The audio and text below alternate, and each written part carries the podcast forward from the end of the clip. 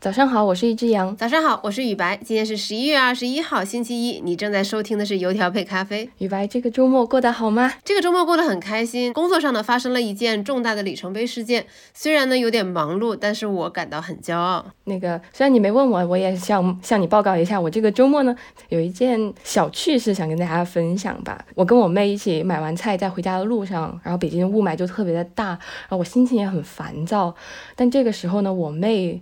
在我旁边就跟我说：“我觉得这一刻好好哦，灰色天空下的银杏原来也很美，而且我好喜欢和你一起买菜。”那一刻我就感觉这个世界突然明亮了起来，好甜哦！我也想有一个妹妹。那言归正传，我们今天给大家准备了什么早餐资讯呢？呃，首先呢，会先跟大家聊一下传奇投资人孙正义的退休是怎么回事儿。然后我这边呢，等会儿跟大家讲讲卡塔尔世界杯有哪些值得关注的点。那雨白。先跟大家讲讲孙正义退休的事儿吧。孙正义应该算是整个风投史上最传奇的人物之一了。他最有名的事件，一九九五年，他向雅虎投入了两百万美元。第二年呢，他又注资了一亿美元。然后在孙正义投资不到五年的时间，雅虎的市值就超过了一千二百五十亿美元，回报真的是几百上千倍的。但到二零零零年呢，他更有名的一个事迹出现了，就是孙正义向成立仅一年的阿里巴巴投资了两千万美元，而且这个投资成为了一段佳话，叫做“传奇六分钟”。据说马云和孙正义见面只见了六分钟，然后孙正义就拍板说：“我要投两千万美元。”当时马云说：“我并没有想问你要钱。”但是孙正义说：“你拿下我的钱吧。”可以说，在过去的十几二十年里，整个风投圈听到孙正义的名字都要抖上三抖。那么，到底是什么导致他这样的一个风投狂人激流勇退呢？在最近的软银财季会议上，他郑重地宣布说，他要退出公司的日常经营了。以后他不仅不再出席这些财报会议，集团的日常管理工作呢，也移交给其他高管。他说：“哎，我也不是退休。”我会全身心的投入到芯片公司 ARM 当中。呃，其实我们可以看一下软银的财报，确实过去几年非常的不理想。在今年的七到九月份，软银的愿景基金的亏损几乎达到了一百亿美元。整个上半财年，愿景基金造成了四点四万亿日元的投资损失。每次看软银的财报，我就会觉得钱根本不值钱，就是因为它的单位都是以亿当做单位的。动辄都是几十上百亿的亏损，或者几十上百亿的投资。今天我想跟大家着重分享的，也不是说孙正义有多厉害，或者是其实他根本不行，他就是一个风口上的猪等等等等，而是我觉得为什么他会失败这个事情，起码现在看来他是失败的，就是这个事情还是蛮值得我们再往深挖一挖的。因为大家看到软银现在的投资不景气，孙正义萌生退役，大家会觉得说啊，这是因为全球科技行业现在都在杀估值，大家都在往下跌。我觉得当然这是一部分原因，但是还有一些别的原因。那么我们油条配咖啡想给大家提供两个视角。那第一个视角呢，其实来源是两年前硅谷媒体的 Information 的一篇报道，他说在愿景基金内部是非常非常孙正义一言堂的。而且他在看项目的时候，比起这个公司实际业务怎么样、数字情况怎么样，他更看重这些公司，尤其是创始人的愿景。哎，这也很符合这个基金的名字。那报道也提到了，很多时候内部团队提供了一些数据分析，发现，哎呀，这家公司其实不太值得投，前景不是很乐观。但是孙正义跟创始人聊一聊，感觉非常好，那他就拍板说，我就要投资。那么一投资起手可能就是十几亿美元。在愿景基金内部，所有团队都汇报给孙正义一个人拍板。那可想而知，如果我是其中的一个员工，我其实只要做一件事就好了，就是我只要赢得孙正义一个人的认可就可以了。所以呢，在愿景基金内部，其实大家内斗也是很严重的，大家都想争得孙正义的认可，以至于大家的信息非常不透明。有的时候，A 团队和 B 团队还会抢活。文章中举了一个例子，说愿景基金在 Uber 上投了大概有七十五亿美元，非常大的一笔投资。但是与此同时，他们又投了 Uber Eats，也就是 Uber 旗下的那个外卖软件的竞争对手 DoorDash 那家公司，投了一亿美元。不管我是 Uber 的员工，还是我是 DoorDash 的员工，我肯定还是觉得很难受。怎么我的投资人还投了一家我的竞品？而且这也非常有悖于孙正义的投资原则。孙正义一直强调说，就是任何行业都只有第一名才是有效的，只有成为压倒性的第一名，你才能感受到这一地位存在的本质意义。所以他通常会开出高于公司估值数倍的一些金额，然后如果对方不同意，就威胁说我要投你的竞争对手。他这是这才是孙正义的打法，而不是这种非常混乱的局面。那么除了内部管理问题之外，我觉得还有一个更直接也是更根本的问题，那就是孙正义打造的这个愿景基金，它本身就是科技行业高估值的最大推手。让我们回顾一下，愿景基金是什么时候成立的？它是二零一七年成立的，然后它首期募资一千美元。当时愿景基金宣布成立的时候，确实造成了风投圈的恐慌。为什么呢？因为根据统计。整个二零一六年，风险投资行业的投资总额也只有七百五十三亿美元，也就是孙正义这一支基金，它要顶整个风投行业，那你说大家能不恐慌吗？而且在这支基金成立不到一年的时间，孙正义就已经花掉六百五十亿美元了，你这真能花呀！就是西红柿首富，我觉得不应该找那俩演员，就应该找孙正义来演，孙正义一天就给你花完。然后他那一年干了什么呢？他投资了 Uber，投资了 WeWork 以及 Slack。那么这几家公司目前的情况，其实大家懂的也都懂。呃，包括我之前看了一篇评价，我觉得说的也很到位。他说孙正义本人他其实是要为科技公司的高估值泡沫负责的，他是一个人的泡沫制造者。然后到最后呢，我想给大家分享一个关于孙正义的小事儿，因为我觉得如果只是把孙正义当做谈资就很可惜。不管你评价他是投资之神，还是说他只是一只风口上的猪，我觉得都是一些对我们的生活或者是工作没有意义的一些评价。那么我想分享什么事儿呢？就是一九七四年的时候，那个时候孙正义应该只有十六七岁，他那个时候刚到美国准备参加 SAT 考试，但是等试卷发下来的时候他就傻了，因为他发现他是个日本人，那些英文他很多都看不懂。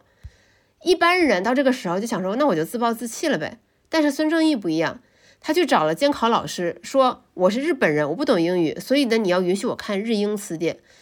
然后另外呢，因为这样很费功夫，所以我要求我的考试时间延长。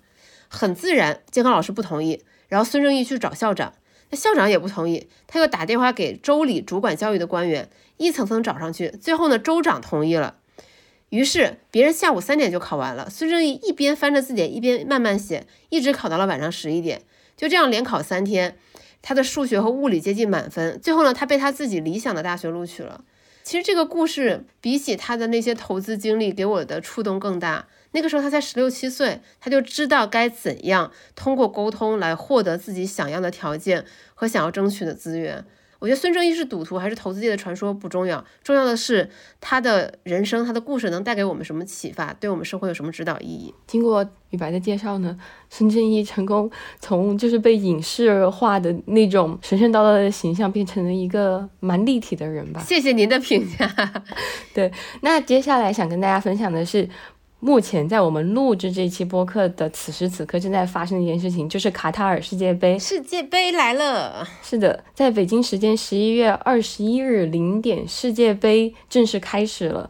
而足球作为这个地球上最赚钱的运动，世界杯又是其中最受关注的赛事。我们油条配咖啡，没有理由不跟大家唠一唠这事儿。说起卡塔尔，呃，雨白，你会想起什么？石油。有钱，还有卡塔尔航空那个服务品质非常好。嗯，那地理位置上呢，它是一个背靠沙特阿拉伯与伊朗隔波斯湾相望的这么一个国家。它全国的面积略小于北京市，人口呢不到三百万，是北京的常住人口的十分之一左右吧。这一届世界杯举办地呢，就是在卡塔尔的首都多哈。也许在听这一期播客的朋友，你也知道，就这是世界杯第一次在中东地区举办，和我。我们印象当中的世界杯呢，其实还蛮不一样的。通常来说，世界杯在我们心目当中就有三大要素嘛：啤酒、空调和熬夜。但这些老三样在这一次世界杯当中的表现形式都不太一样。首先，这一次世界杯是在亚洲，所以部分场次呢，咱们中国这边下班就能看到了，不像以往还得熬夜。然后呢？非常非常让所有的球迷都震惊的是，这一次世界杯是没有啤酒的。众所周知，卡塔尔是一个伊斯兰教国家，在性别和酒啊这些议题上面是非常保守的。在世界杯举办之前，这些要素其实也被组委会考虑到了嘛。当时就是彼此都做了一个妥协，比如说只有在特定的地方你可才可以买到酒。但是没有想到的是，在十一月十八号，也就是距离卡塔尔世界杯开赛只有两天的时间，国际足联突然宣布，世界杯所有的球场。都禁售酒精饮料，掏了七百五十万美元赞助的百威一下就给整懵了。你你说好的指定的区域可以卖呢，怎么突然就临时变卦了？现在的情况是，百威倒也。钱都给了嘛，它还是指定的官方啤酒供应商，但是只能销售无酒精版本的。刚刚我们还提到最后一个要素嘛，就是空调这个。之前呢都是咱们球迷这边得吹着空调看世界杯，但这一次反过来了，是赛场上面开着空调。对于我这种完全不看世界杯、不看足球比赛的人，我第一次知道它是冬天举办的时候，我会觉得，哎。难道是因为疫情，然后它不断的往后推延，才导致要在冬天吗？啊，后来发现，哎，不是这样的，就是因为卡塔尔的夏季实在是太热了，天天都是四十度以上，然后人在球场上面踢球，真的是会中暑、会晕倒的。嗯，那到现在冬天就稍微好一点嘛，它气温虽然说也不是很低呀，就还是三十几度，球场是得开着空调踢球的。然后这个场馆呢，也根据这个气候条件做了一些调整，比如说它的空调是在观众席的座位底下吹的，然后赛场边上也做了这种空调装置。此外，我还对一个事儿特别感兴趣，就是什么呢？这是第一次在疫情当中举办世界杯，那我也忍不住去看了一下卡塔尔的防疫措师根据我国驻卡塔尔大使馆的领事提醒呢，它的这个防疫标准是非常的低的。就你入境的时候不需要新冠检测，也不需要强制打疫苗，但是所有十八岁以上的旅客只用下这个卡塔尔健康宝就好，就是你得开必要的权限，方便他追踪你这二十几天都去过什么地方。除此之外呢，也就是去医院的时候必须出示绿码，其他地方也用不上这个。然后得了新冠之后，你居家隔离五天就行，然后出来戴五天口罩就好了。最后想跟大家说的是什么？就是这一届世界杯和我们中国的关系，就有一句话说的特别逗，他说中国除了足球队没去，其他都去了。首先去的就是毫无疑问是我们中国建设队伍的身影，有出现在卡塔尔这一次世界杯当中。这一次的主赛场是由中国铁建承建的，那其他的还有像建筑的设备啊，然后包括世界杯场馆之间的接驳车也是咱们出口的，还有这种世界杯的周边也是来自我们中国的义乌。另外呢，还有一个是。赞助商就中国企业对世界杯的赞助也是热度不减，除了有四家大企业是本届世界杯的官方赞助商之外，还有不少的企业单独跟国家足球队签约，比如说小红书赞助了西班牙、比利时队，华帝赞助了葡萄牙队。但是最受中国企业欢迎的还是属在中国拥有非常深的粉丝基础的阿根廷队。除了网易盼盼、广汽三菱等比较成熟的这种企业赞助了。阿根廷队令人意外的是，我看到了一个非常新鲜的面孔，就是陆正耀的第四个创业项目库迪咖啡。我相信有一直在 follow 我们节目的朋友，肯定。呃，已经从雨白前几期的节目当中知道这个品牌了。库迪咖啡今年八月份才成立，十月份才开第一家店，这么新的一个企业，然后一出手就迷之高调，就开始赞助这个世界杯，对吧？陆正耀这个人真的非常神奇，一次次就是退场之后还能东山再起，他后面会发展成什么样，我们也会在节目当中为大家留意。就虽然完全不看足球赛事，但梳理完这些资料之后，我对接下来二十八天里面。